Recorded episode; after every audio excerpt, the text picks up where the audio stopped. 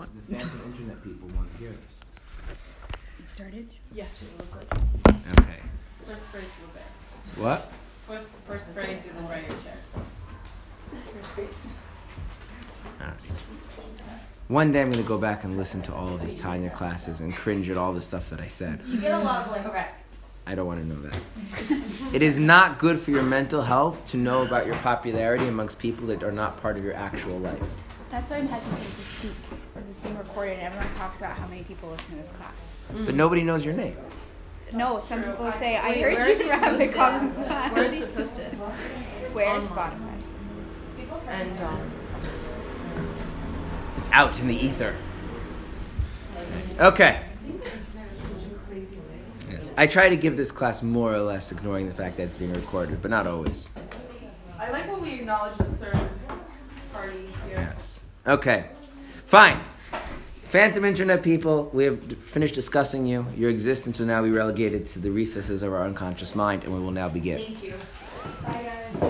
Okay.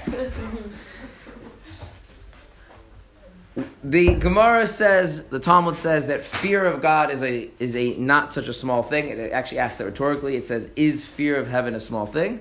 And the Alter Rebbe says, "All the all how much more so love." And so the the thing that we were going to discuss today was two things. One was why is love much more difficult than fear to achieve?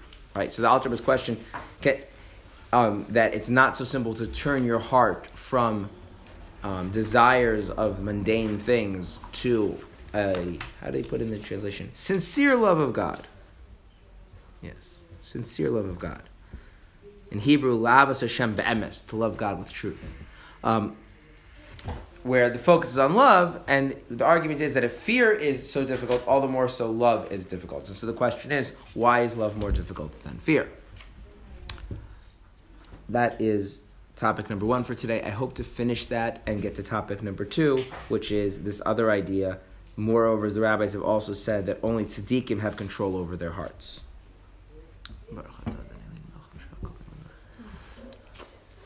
Okay.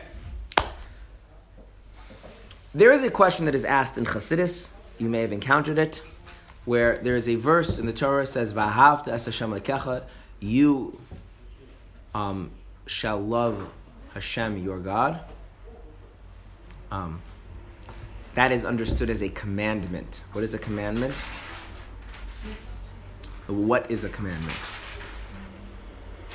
Something you have to do. Correct. It is something you have to do. You are under a obligation to do so, right?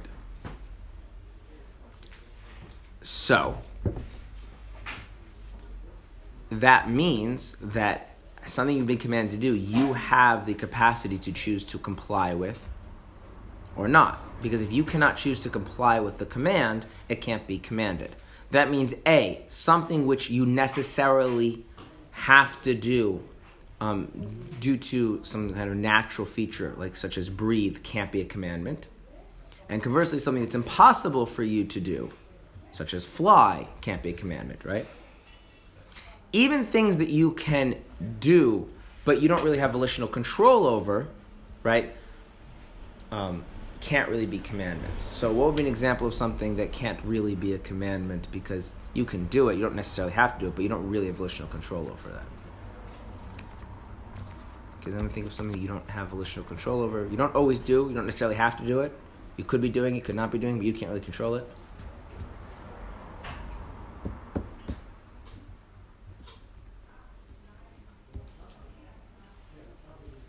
Can't think of anything. What? Using the rest.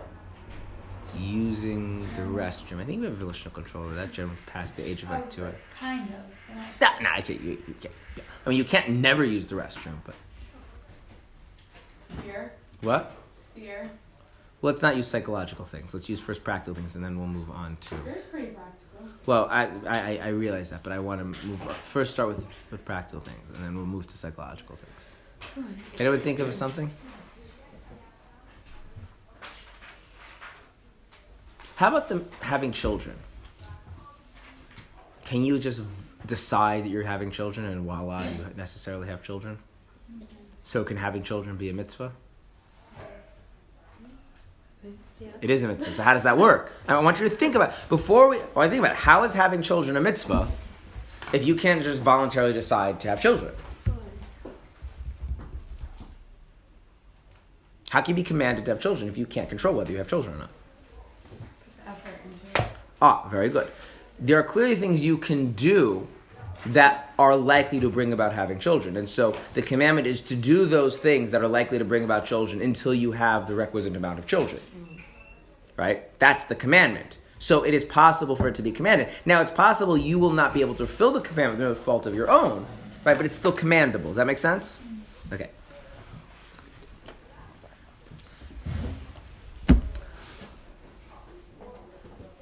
Parenthetically, parenthetically, does anyone know how many children one is commanded to have? Two. Well, it depends if you are speaking biblically or rabbinically. Biblically, it is one boy and one girl who themselves are capable of having children, by the way. Rabbinically, But you're saying they, they both have to be capable of having children? yes. As many as you requirements, get. like either The two rab- rabbinically, rabbinically, the obligation to have children is to have as many as you can. Or to put more accurately, rabbinic. Uh, there's a bit of a debate about this. Um, some argue that the better way of phrasing it is never to stop having children, but I don't want to get into that. But yes, there is there is a rabbinic obligation to have children above and beyond the biblical obligation. Close parentheses. Um, so there's a question that's asked in Chassidus: How can love be commanded? So, the, what's the question? Why is that a question? I mean, love is something that you might love, you might not love, and God says you must love me. Okay, so what? Why is it a question of how do you can you command love? Why is that difficult to understand? If you don't feel something, you can just, you can just create a feeling you don't have. No, you can't just decide to have a feeling, right? Maybe you would say you can. What? You would say you. You could probably put the effort into. Well, one second. I don't want to go with the answer. I just want to observe the fact that this question is asked in Chassidus. It, the question is, the first person who I know explicitly asked the question was the Maggid of Mezritch, the successor of the Baal Shem Tov, and it's quoted in Chassidus, in Chabad Chassidus often. My impression is that it probably was not originated, it probably originated with the Baal Shem Tov, but I don't know for sure. I don't remember seeing it in his writings, but I'm not an expert in his writings, so that doesn't mean anything. I know for sure that the Maggid spoke about it. But he asked this question: How can you love God? How can you how can you be commanded to love God? I don't love God. What am I supposed to do? Like clap my hands three times and poof, I love God. Like like what am I supposed to do? Right? If it's a commandment, that means it's under my volitional control. How does that make sense? There are answers. I don't really care about the answers right now. Okay. I want to point out an interesting observation. This question is never asked about fear of Hashem, which is also a commandment.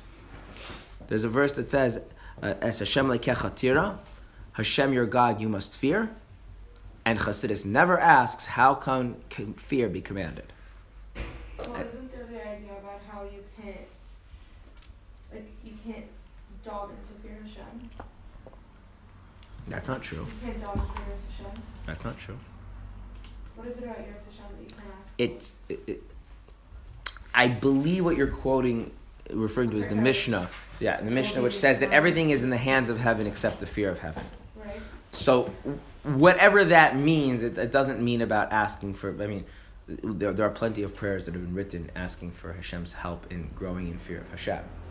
Um, so, I mean, that the, the most simple, straightforward understanding of that, which is not Hasidism, which is like like the most simple, simple understanding, is basically a statement about free will, right? That if we take fear of heaven as a stand-in for you taking the values of of of the Torah, of morality, of spirituality seriously or not, that is the only that that is the thing that is in your control. Everything else ultimately is in God's control. That's the most straightforward reading of that. Um, that being said, you know, spiritual growth can definitely be assisted by things. But so there's this question, like, which is like a meta question on Chassidus, which is why does Chassidus ask this question all the time about how can you be commanded to love Hashem and never ask the question of how can you be commanded to fear Hashem? It seems to indicate that a command for fear is self understood, but a command for love needs explanation. Right? A command to put on tefillin to go immerse in a mikveh, those are self-understood. Those are things you have volitional control because you're talking about your physical behavior, right? A commandment to have children requires a little bit of explanation because you don't have volitional control over having children. You have volitional control to engage in activities which have the possibility and likelihood of producing children, right? So you have to explain what the commandment is. For whatever reason, love needs to be explained what the command is. It's not self-understood, but fear seems to be self-understood. God commanded fear, fear, okay. So that is going to be the lens through which we're going to examine the difference between fear and love. Why is the commandment for fear, as far as Chassidus understood, not require explanation of how it can be commanded? Why does it make sense that that's under your volitional control? And why is it that um, love needs explanation of how that can be commanded? What is, when we speak about fear and love, other than just grouping them in the category of emotions, what I want to do is I want to separate them out and, and understand that they're not just different, um, they're not just opposites, but they operate on totally different planes of our psyche. Okay, what, what do I mean to say? I'm going to say this. some things in life are different, like cheesecake and chocolate cake. These are different things. But we wouldn't think of them in terms in opposition to each other. Right? In fact, you could think of mixing them together in some interesting ways, right? Okay. Then there are things that are in opposition to each other purely on technical grounds, um, like you know something. If you, you have water and fire, they tend to have a problem with each other. So you don't want to put too much water where you want fire, or fire where you want water, because it's gonna either one's gonna evaporate, the other one's going to be extinguished, right? Some things we think a little deeper are really understood really in terms of each other, right? So we think of motion going up versus going down, right? There's really the same thing but inverted, right? To go up is the opposite of what it is to go down, right? Pain and pleasure might be another thing that you think of that way. Right? That pain is the inverse experience of pleasure, pleasure is the inverse experience of pain. This is why many, many religions, including Judaism, Lahavdil, of other religions, but I always point out that it's universal, understand that to free yourself of pain would also require you to free yourself of pleasure. They operate in the same space in your soul. If you experience pleasure, you are implicitly vulnerable to pain. If you can still experience pain, you have the capacity to experience pleasure. Hence, like psychological numbness as a defense mechanism against pain has very serious ramifications about having pleasure later in life. Okay, good. What I want to point out is that Chassidus seems to understand that love and fear are not just two different emotions. They're not just emotions that are understood in opposition to each other in the inverse of each other. They're understood as fundamentally different parts of the psyche. And the way I know that is because when it comes to love, there's a whole question how can I be commanded to love? Like the notion that I have volitional control over my love is like not understood. That needs explanation. And yet, when it comes to fear, the idea that I have volitional control over my fear, Chassidus just doesn't even bother to comment on that. It seems obvious. Well, that means that they're, they're just different parts of a person altogether. Okay. So, what is that, that? What's going on there? What's the difference?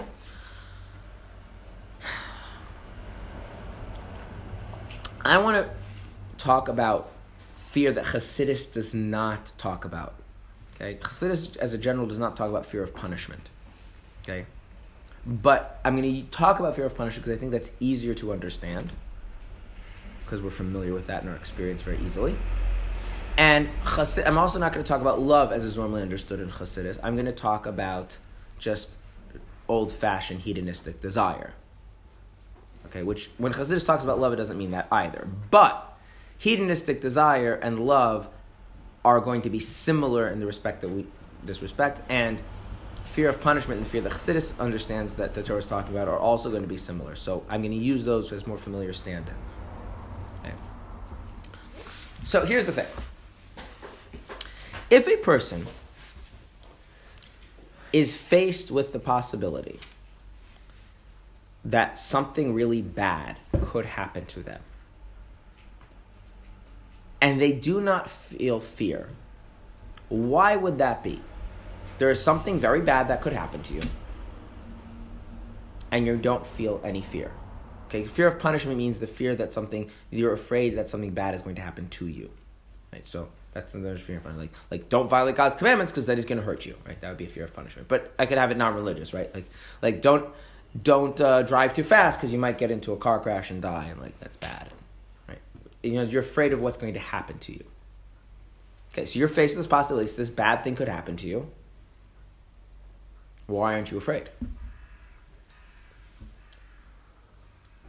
How real it is to you? Yeah, that's what it boils down to. How real is it to you? And this is very important, just taking a, a digression. There is this other thing called courage. What is courage as an emotion? What is it? What is the role that it plays in the human being? There's this bad thing that could happen to me. It's very real to me, hence I'm feeling fear. What is the role of courage? Standing up against that fear. Right, right. In other words, to, to right, rather than the fear dictating my behavior, I have this other emotion that lets me overcome the fear, bypass the fear, stand in the face of the fear, etc. Right? An absence of fear is not an expression of courage. Right? If I walk down the street, that's not showing courage. I'm just oblivious to the fact that there's anything, there's anything that could hurt me. Which maybe I'm oblivious because there really is nothing that could hurt me. Maybe I'm oblivious because I'm being oblivious, right? But Someone who's not aware of the danger is not courageous. They just don't have fear. Right?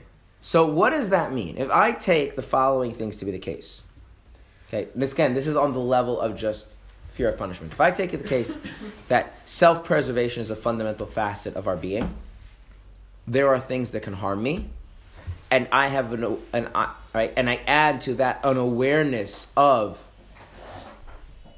that harm right? As, as not just a theoretical, but a genuine possibility, right? As that harm seems more and more realistic, the consequence that you have is you feel something called fear. Yes?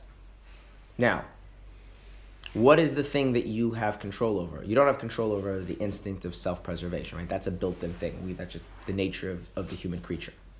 The fact that things can actually cause you harm, that's just a fact of reality that you don't control, right? What do you control there? Courage. No, I'm not talking about courage. I just brought up courage as parenthetical. What do you control about in fear? Yeah, but courage is what standing up to the fear. Yeah, but I don't. Uh, but courage is not the topic. You can control that. I'm aware of that, but I don't want to talk about that. I want to talk about fear. What do you control in terms of fear? How you let it manifest? No. Let us say I am a soldier and I am going into a combat zone. Let's say it's an urban combat zone, and I'm going in the classic uh, urban tactic of going in a group of three soldiers into in, in going around a group of three soldiers.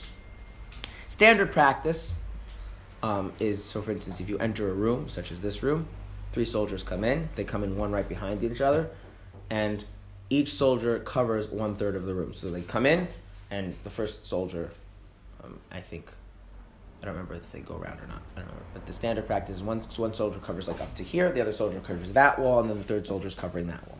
Okay? And now, so let's say I'm, I'm covering one third of the room, and I notice out of the corner of my eye somebody who looks like a threat in the corner of the room, the third of the room that I am not covering. What am I supposed to do? Warn the other guy. What? Warn the other people. No. Oh. Nothing. Nothing. That's right, because we have trained together. It's not my job, it's his job.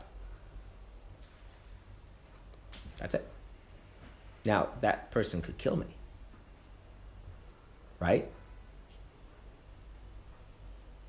And what if I let that thought develop in my mind? What will happen to my training? It'll disappear, right? So, in order for the training to kick in, what thoughts have to be excluded from my mind, or what thought, right? Thoughts that this could actually kill me.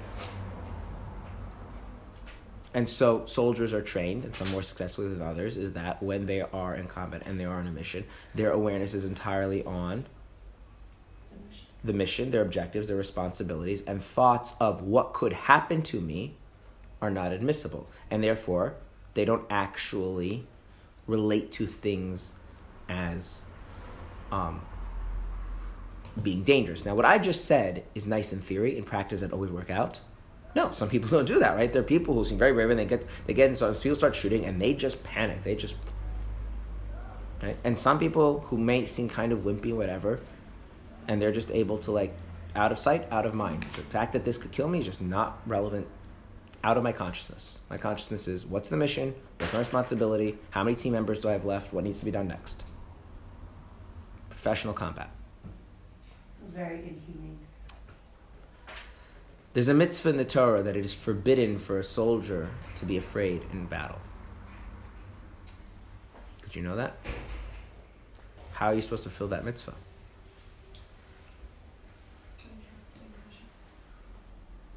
Okay, that's a loftier level. What's the more basic level? I'm not disagreeing. That's a very lofty level. What's a more basic level? Focusing, training your.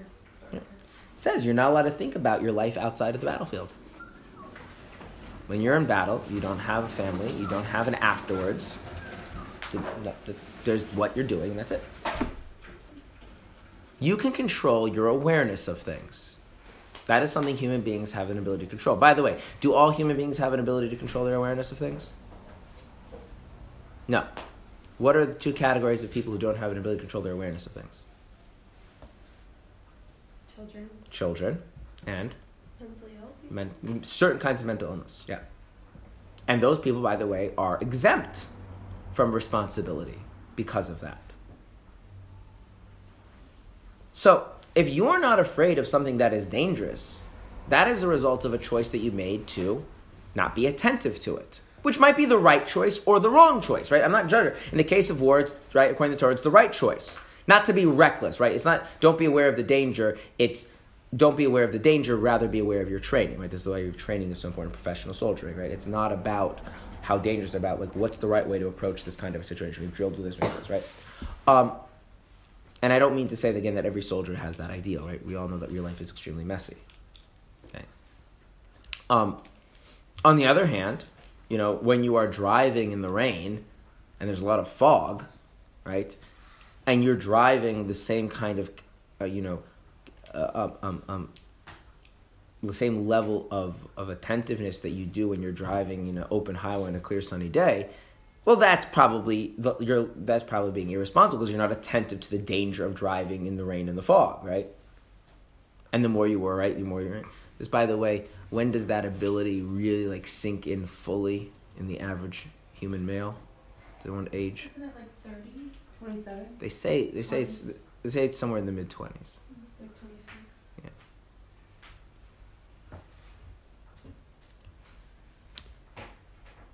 I don't know what it is in females, but it's probably earlier. Reflecting the idea that, that also bas mitzvahs are before bar mitzvahs, similar idea. Okay, there's thresholds in this, okay?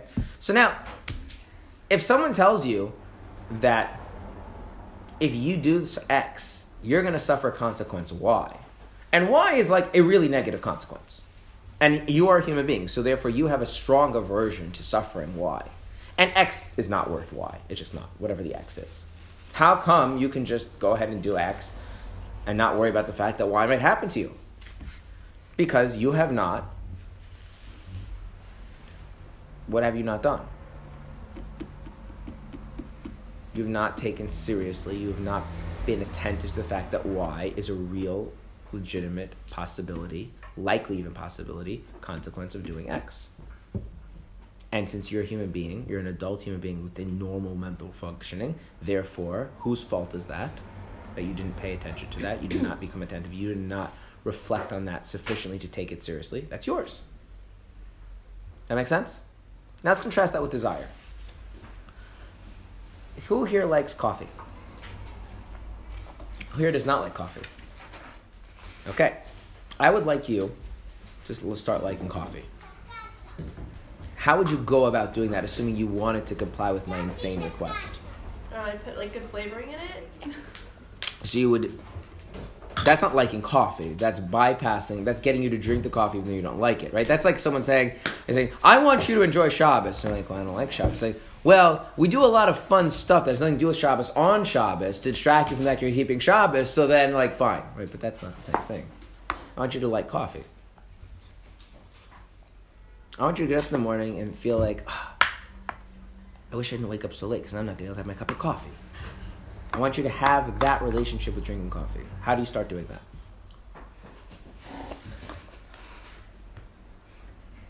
See how ridiculous that seems? Just start drinking coffee. And you might discover that you find it more repulsive than you thought. You might discover you like it, but you, there's no guarantee of that, right? I didn't say I want you to try coffee to see if you like it. I want you to start liking coffee. I do not like avocado. No amount of eating avocado is going to make me like avocado. In fact, it will just remind me how much I dislike avocado.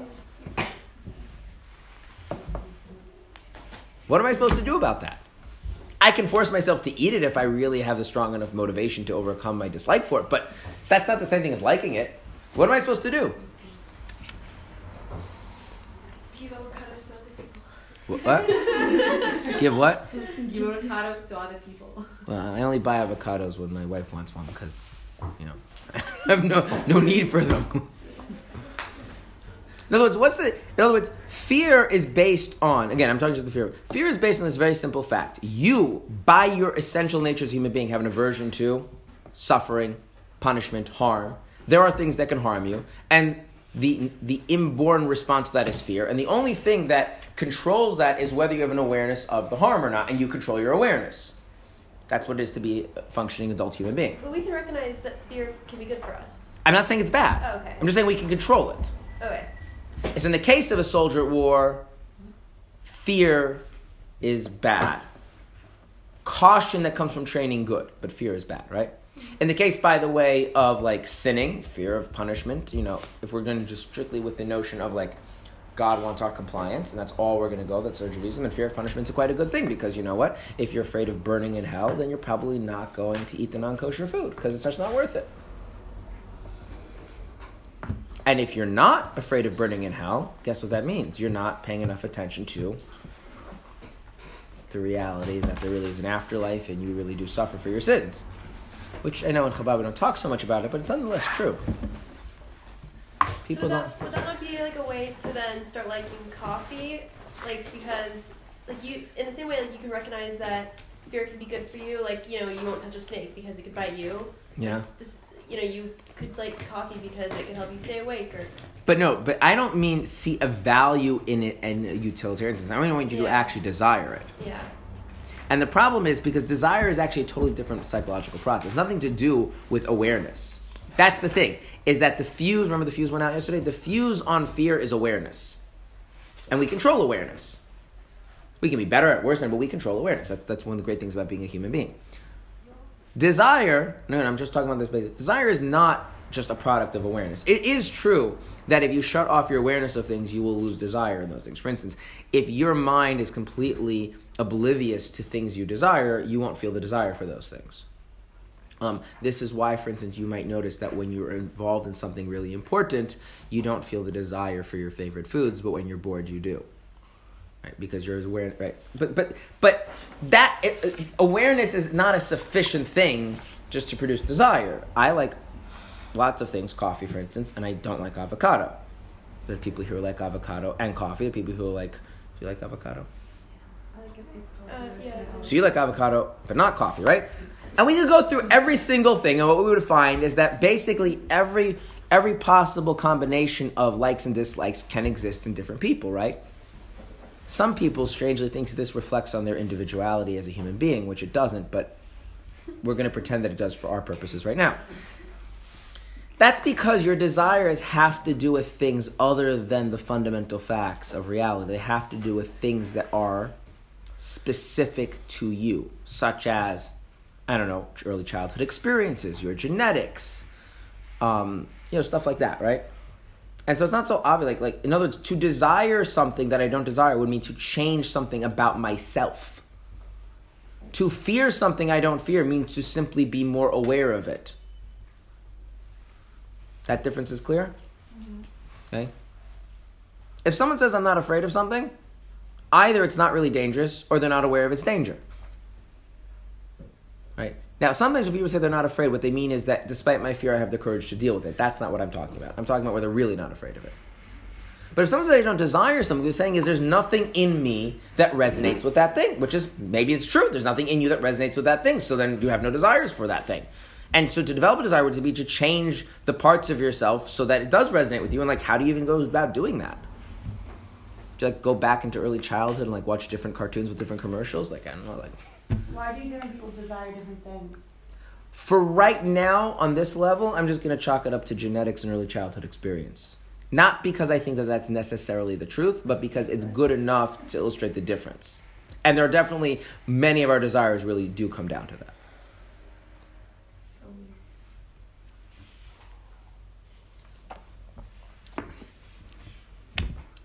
Does that make sense? So you see, desire and fear are just not operating on the same level of our of, of, of, of our psychological makeup at all.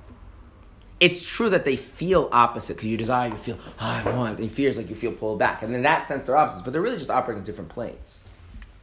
In fact, we can say fear is a much more of an intellectual kind of an experience because it really is grounded in just fundamental awareness.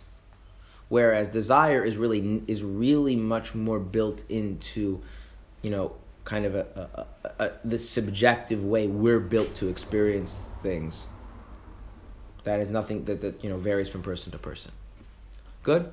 Okay, now let's move to actual fear and love as discussed in Chassidus. Okay, so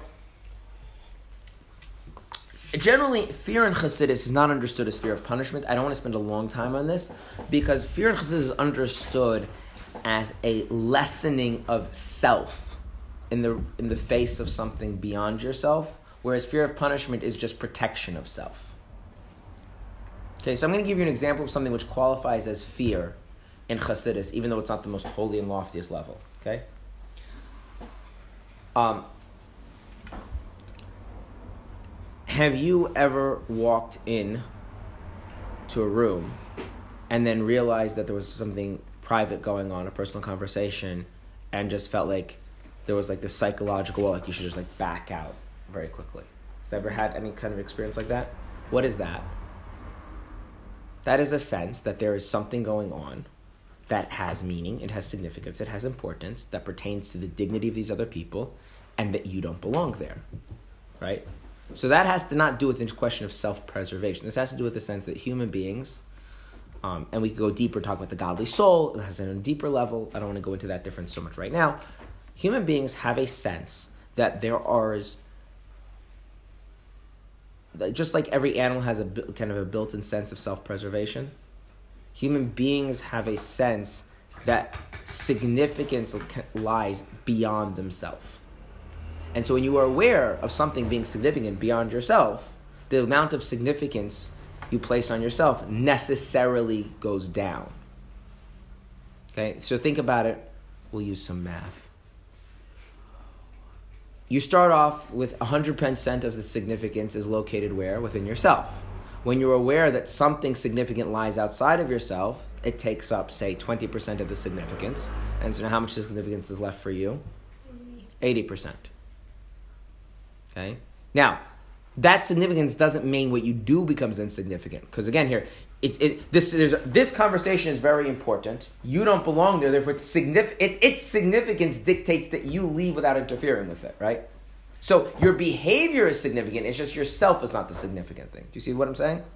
This manifests in things like respect, duty, obligations, um, um, all sorts of things like that. We can go higher in, into more profound experiences, things like awe, wonder, okay? Um, you know, all these types of things, what do they all have in common? There's an awareness of something that has some kind of significance located outside of myself.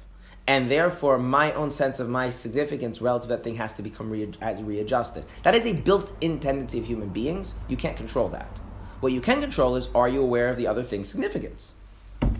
So if I'm aware of your dignity, that automatically makes me feel more inhibited.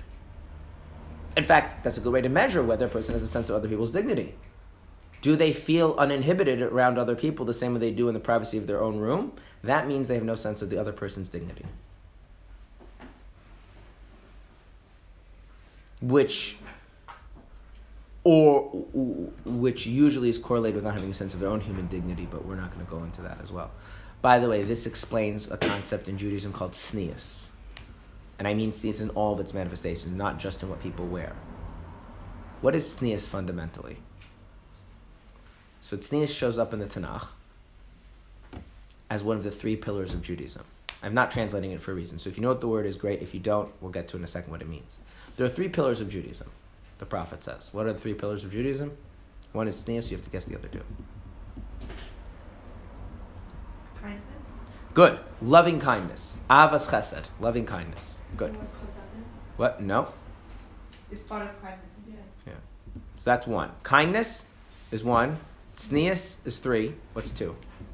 Tzedakah? Nope. You're. Asais mishpat. Asais mishpat. Doing justice. Oh, okay. Good job.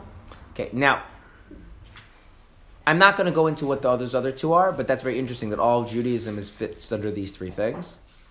Um, actually, I will br- very briefly. One is that you actually avas chesed means that you really care about people, and you try to help people. You try to, you know, I think it's kind of self-explanatory. You can develop that. What is asais mishpat? Acts of justice. What is justice? You know what justice is? Justice is a rich man lends a poor man some money. The poor man doesn't have what to pay back, except a little bit of money he's been saving to hopefully, you know, get himself on his feet. The rich man sues the poor man. You are one of the judges all the evidence is clear. The poor man borrowed the money. The poor man owes the money. The only money he has left is this little bit of savings that he's hoping to be able to start a business and get himself out of poverty. What do you rule? But he used to pay them. That he has to pay him back. And he cries and he pleads and says, But I'll be destitute the rest of my life. And as the Talmud says, let the law uproot a mountain. We don't care. There's the law, and that's what you do, and we don't care. You can see the tension between that and and and and, and, and avos chesed, loving kindness, right? So we figure out how to work those things together. That gets you two thirds of Judaism. Wait, but what, just. I think that's why What do you girls call- can't be what do judged. you What? do for the mishpat? Doing ju- doing doing justice. Yes. Care about every person genuinely and really try and help everybody and do right, while at the same time keep the keep the law in an uncompromising manner. Figure out how to do those two things. Okay, what's the third thing? What, what is so? Here's interesting. It says with tznius, there's a there's a clause. It says it doesn't just say beat tznius. It says v'hatsneya lechas im Hashem. Actually, it's im Elokecha. Walk with walk in a tznius manner with your God. What does that mean? Maybe it's about like nullification. Yeah, it's like, are, if God is here, where is the locus? Where is the center of significance? Within you or outside of you? Outside. And therefore, should you be doing things that draw you back into being the center of significance into the foreground? No. So Talmud actually gives examples. It says, therefore, a wedding and a funeral should be done in a way which is not ostentatious. Why? Because even though these are public communal events, they should be done in such a way which recognizes the real significance is found within God who walks with us in our practice of Judaism and not in ourselves. That manifests also in tznius in the way it's often used more conventionally nowadays.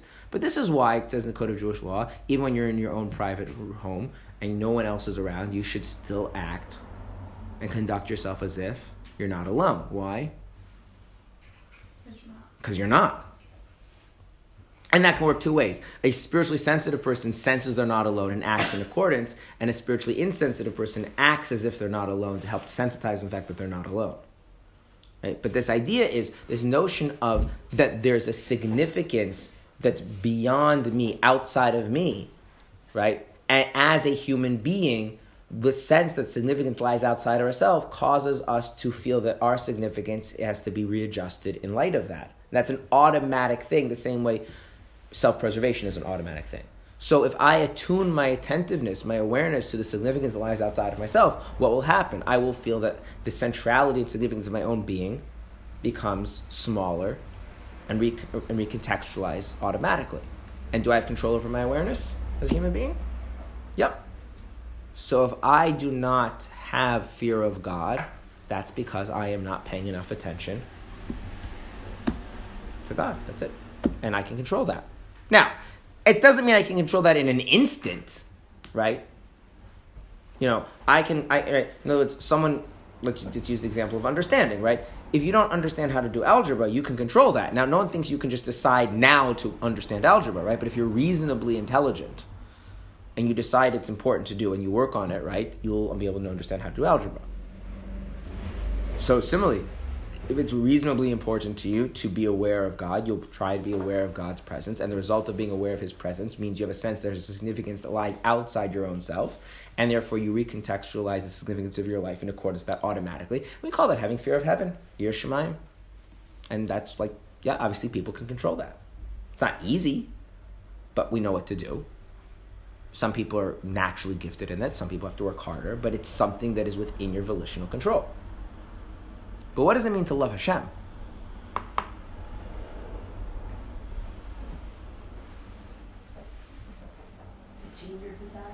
Well, okay, so I want to differentiate that between desire. To love someone means, on a very, very simple level, and this is where desire, it's not the same thing as love. I argue that you can't, most of the, mo, even though desire and love operate in very similar spaces, they're, they're really fundamentally different. Okay? I thought I was going to get to the second point, but I guess we're just going to spend more time on this. It's taking longer than I thought. Fine. Um, here's the rule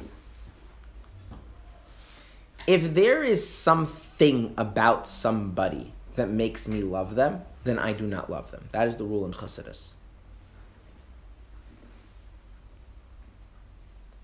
Okay?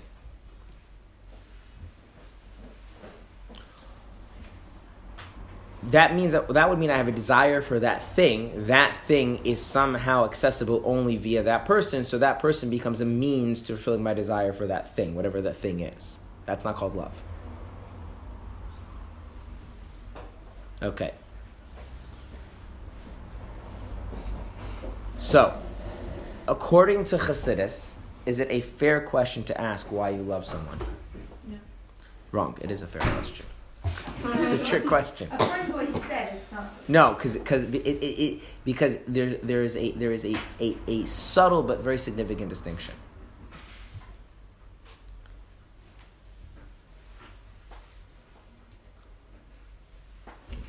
Love is a feeling where you feel a sense of closeness and belonging and fulfillment in the, the togetherness with another person. That's what love is. There's different types of love, different kinds of love. Okay? To put this in a very, very, very simple way of putting it, love is where the I and the feeling that the I and you feels wrong. There's a, feel, a feeling that needs to be an us. So your sense of you being you only finds real fulfillment in being with them, and your sense is that that is in some sense deeply mutual.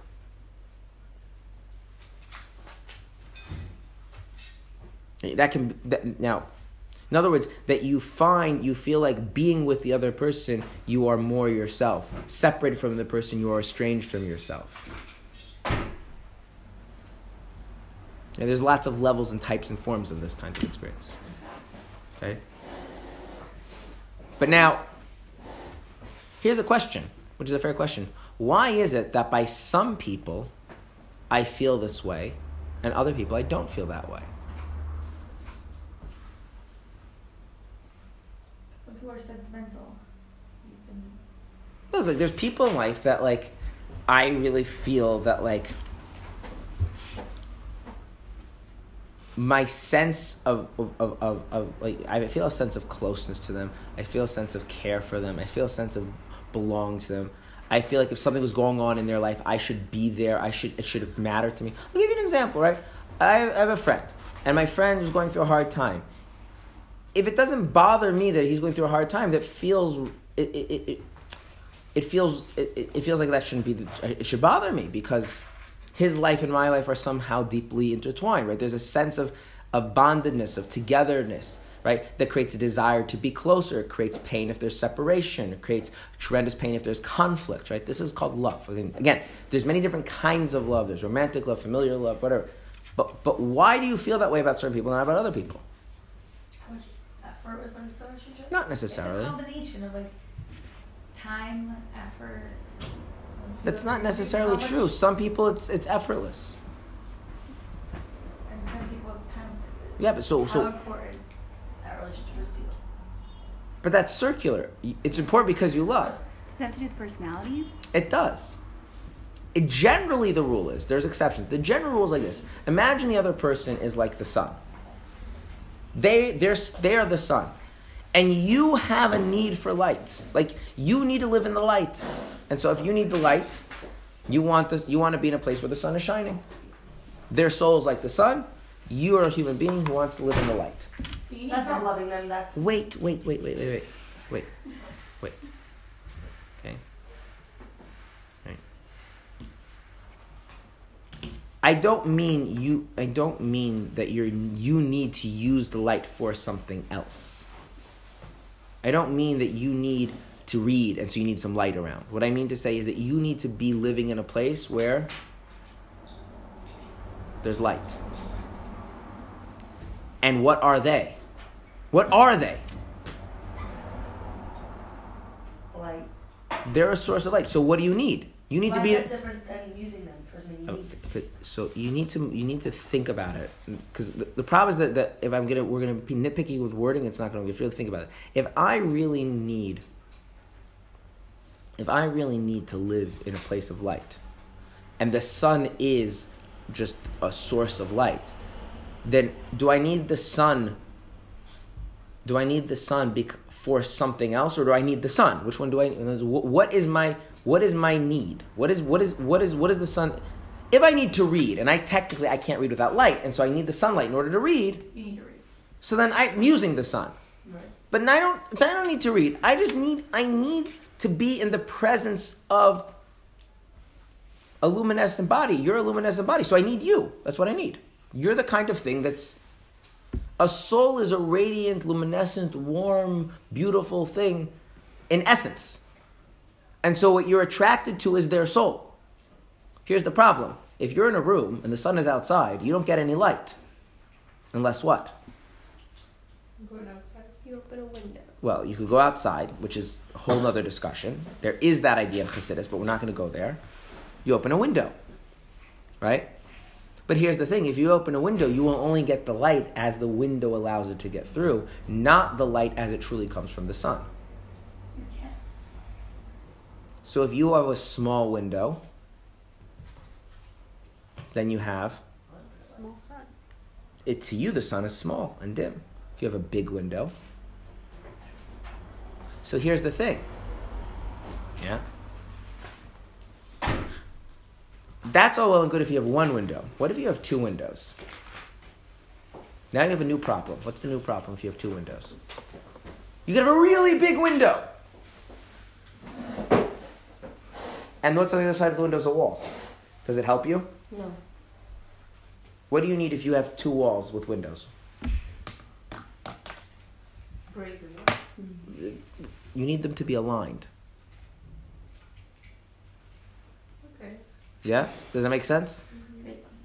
You need them to be aligned.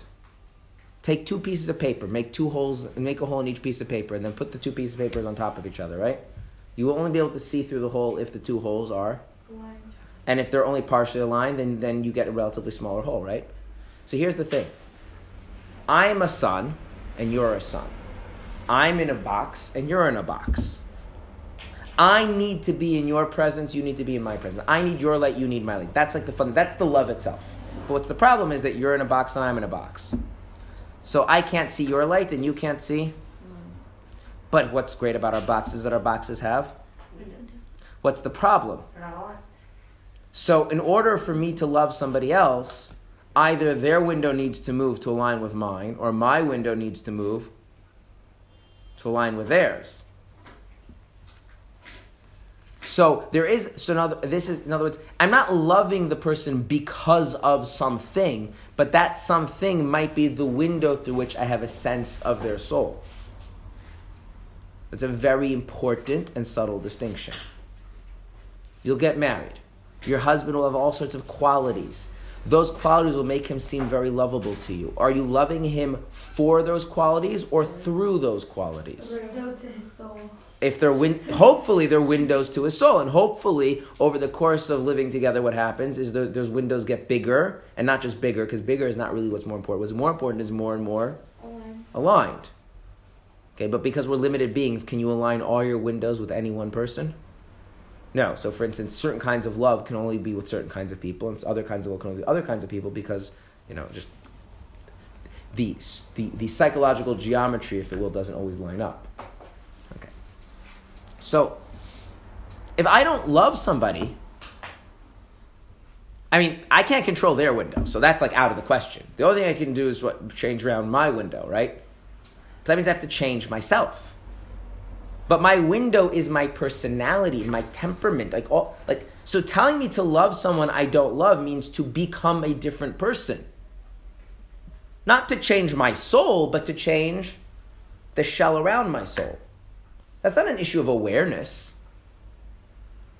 So the question, like, how do you do that? Like, like it sounds obvious. If I say like, become a different kind of person so that the windows of your soul align with the windows of someone else's soul.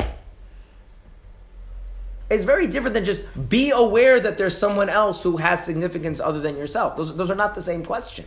So if you now you turn that to God, you say, fear God. It's like, okay, so be aware that God is real. Be aware that God is present. That's hard, but it's that's doable because it's an issue of awareness. It's an issue of, atten- of attentiveness. But if you say love God, are are the windows by which God's presence shines through aligned with the windows of my own personality? Because if they're not, I can wait around for God to change His windows, but that's not me doing a mitzvah of loving God. So what I have to have to change who I am as a person, the character that I that I ha- that I have, the personality, the temperament. Like, how do I do that? And that's why love is considered to be a genuine question of chassidus. Because the commandment to love God is understood first and foremost as a commandment to change who you are to bring yourself into an alignment with Him. And that, I think, requires explanation of what, what exactly are we commanding you to do that. The answer is not really relevant. I don't want to go into the answer. There's many answers in Chassidus, actually, as to how to understand the commandment. Some of them even backtrack and say maybe we should understand the commandment that way. I just want to point out is the fact that the question is asked because commanding love means saying that you have volitional control over the windows of your own soul. Because you need to because to love someone means the windows of your soul are in alignment with the windows of their soul, at least some of the windows. Someone did mention the idea of getting outside your box altogether. That idea would be Could also in Chassidus. Someone who doesn't love you. yes. Do you want three examples? You can love um, infants. They don't love you. Their souls. They don't love you. They don't love you. God gives a very special gift to parents that all things being normal functioning is that parents get a window into this to, to see the, the, the, the soul of their children. Um, it gets closed up by a lot of stuff as the children get older, but there's this thing. To be to be fair, it seems to be that this kicks in for for mothers statistically more or less right after childbirth, and for fathers once the child starts being humanly responsive. Yeah. Um, in other words, there is a difference in that. That's a statistical average; it's not fixed, but it tends to be. You should just know this. It tends to be that fathers don't feel a strong, any kind of strong feelings towards their children until their children can actually demonstrate that they're human beings.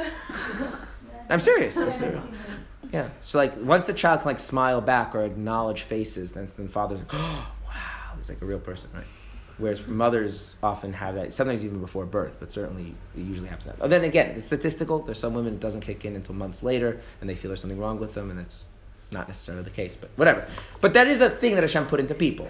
But that's one example. Infants don't love you back. Infants have no concept of love. They can't love. They have no.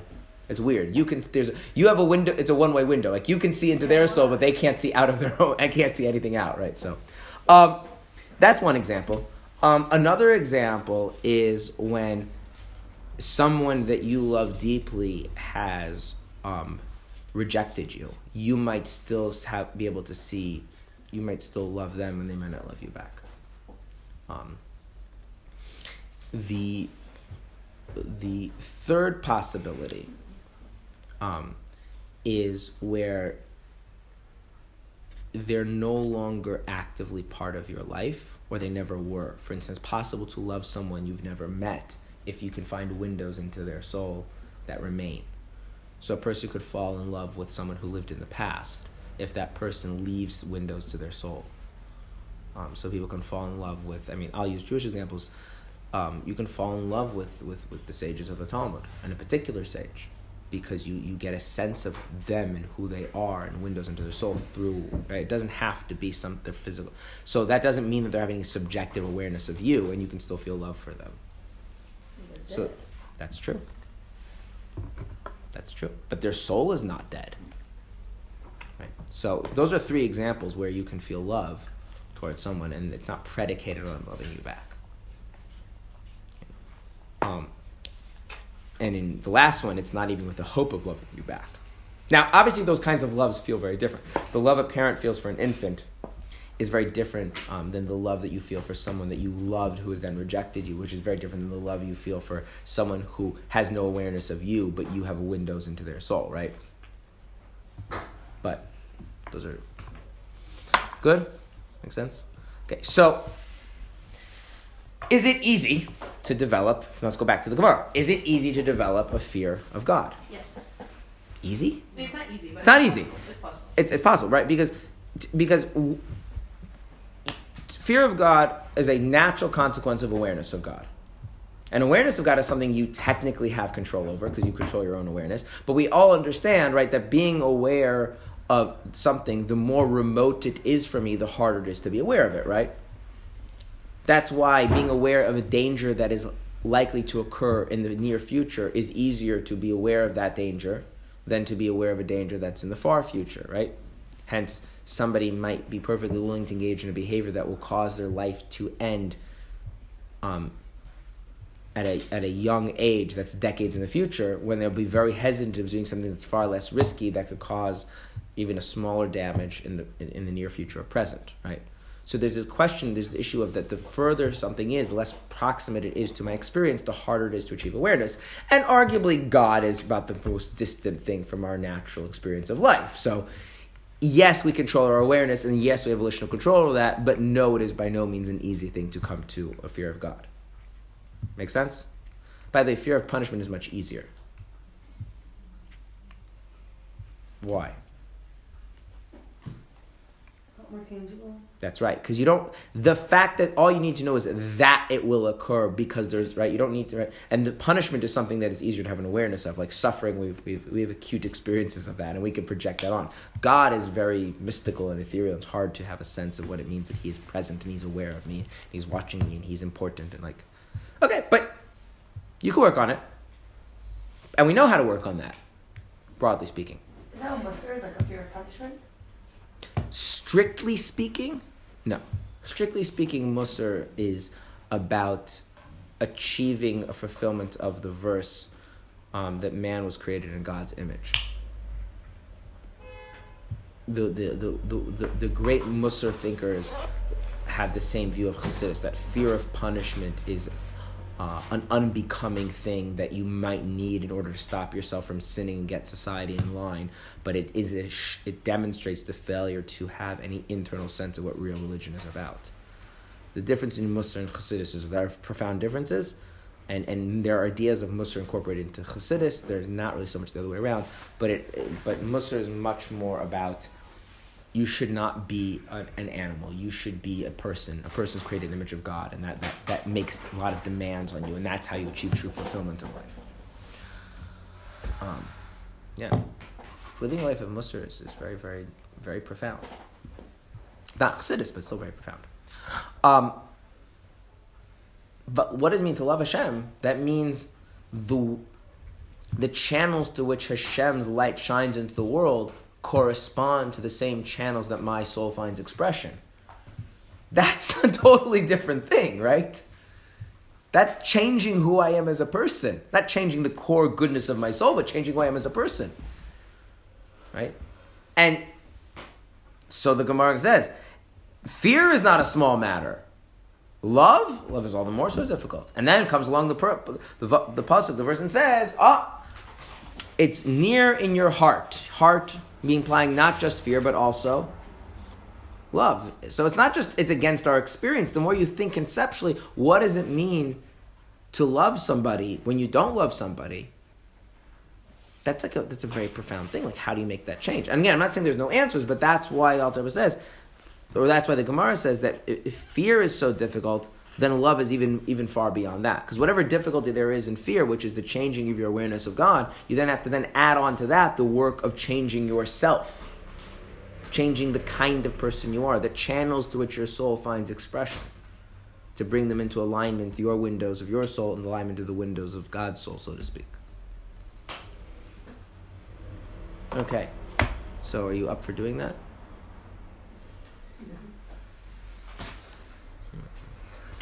Okay. What? Okay. So, we have both a experiential argument and we have a, a, a, Torah argument, right? That it is not so clearly within our control to just move from desiring mundane things as human beings do to an authentic, genuine love of God. Ahavas Hashem be'emes. And yet the verse says, it's carved, yeah, yeah, you could do it. It's up to you. Just, just put in the work and you'll, you'll get there. All right, one last problem, which I'll mention now, and then is that, moreover, the rabbis have also said that only tzaddikim have control over their hearts.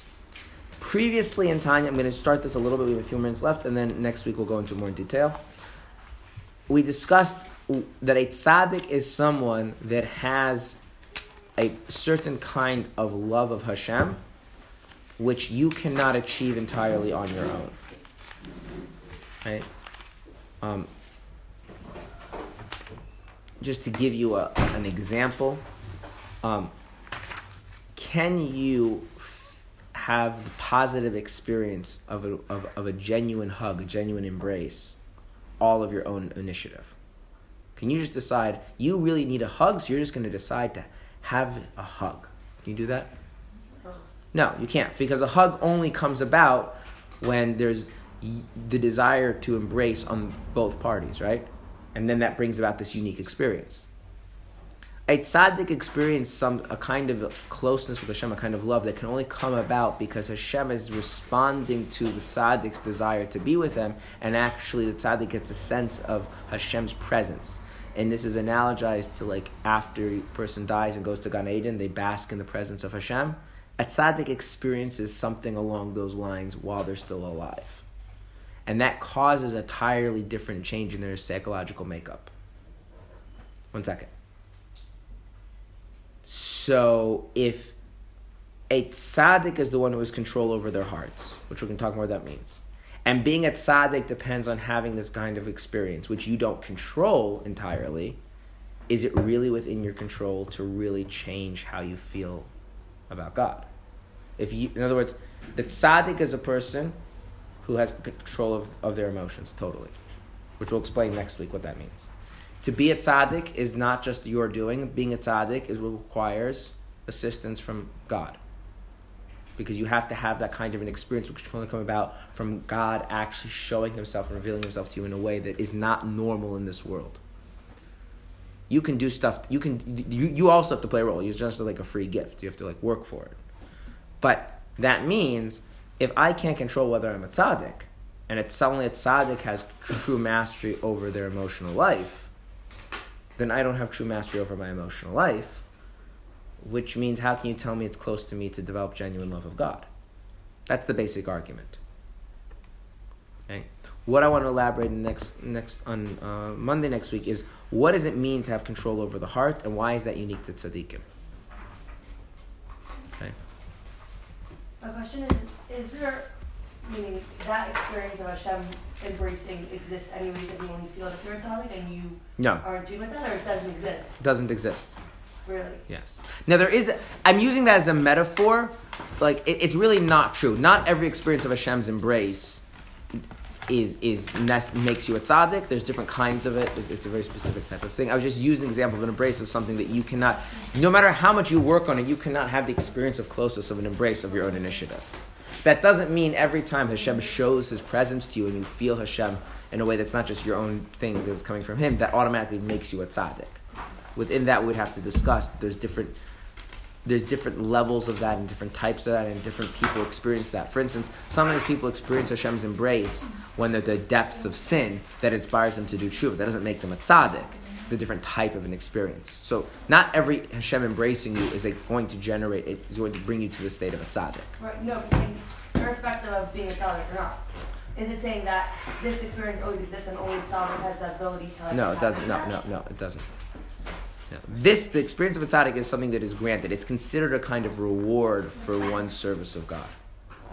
It means you've achieved a certain level of service of God, and you are capable of actually integrating that experience. Then Hashem may choose to grant it to you. There are other experiences which are always there. There are other senses of Hashem that are always there with us, and we're just not aware of them and not attentive to them. Right. But this, what's this level? This is called uh, this the, the, this is called ahava b'taanugim that it's, it's, a, it's called avodas matana. It's a it's a it's a gift that's granted, and then within that it's a specific. It, it, it's on a it's on a and it's on a level that actually has a kind of stability to it rather than just being a fleeting experience. A person can have that without becoming tzaddik in a fleeting way, but not as a stable thing. Um, all right. Fine. I will see you guys tomorrow. Questions and answers. Please make sure you have questions, or what will happen? Sit there in silence. Little Awkward, silence. Awkward